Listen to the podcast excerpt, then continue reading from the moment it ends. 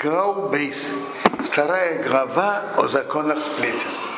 Микраузе в этой главе его и Радин де Апетросе Ринин Рехилос будет рассказаны законы.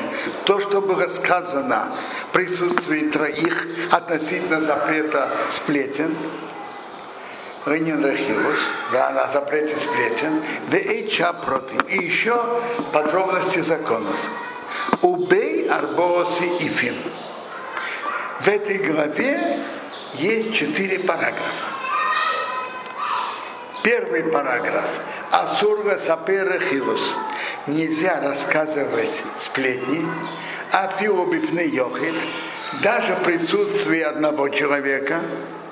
Выкош, и тем более, тем более, бифны раби в присутствии многих.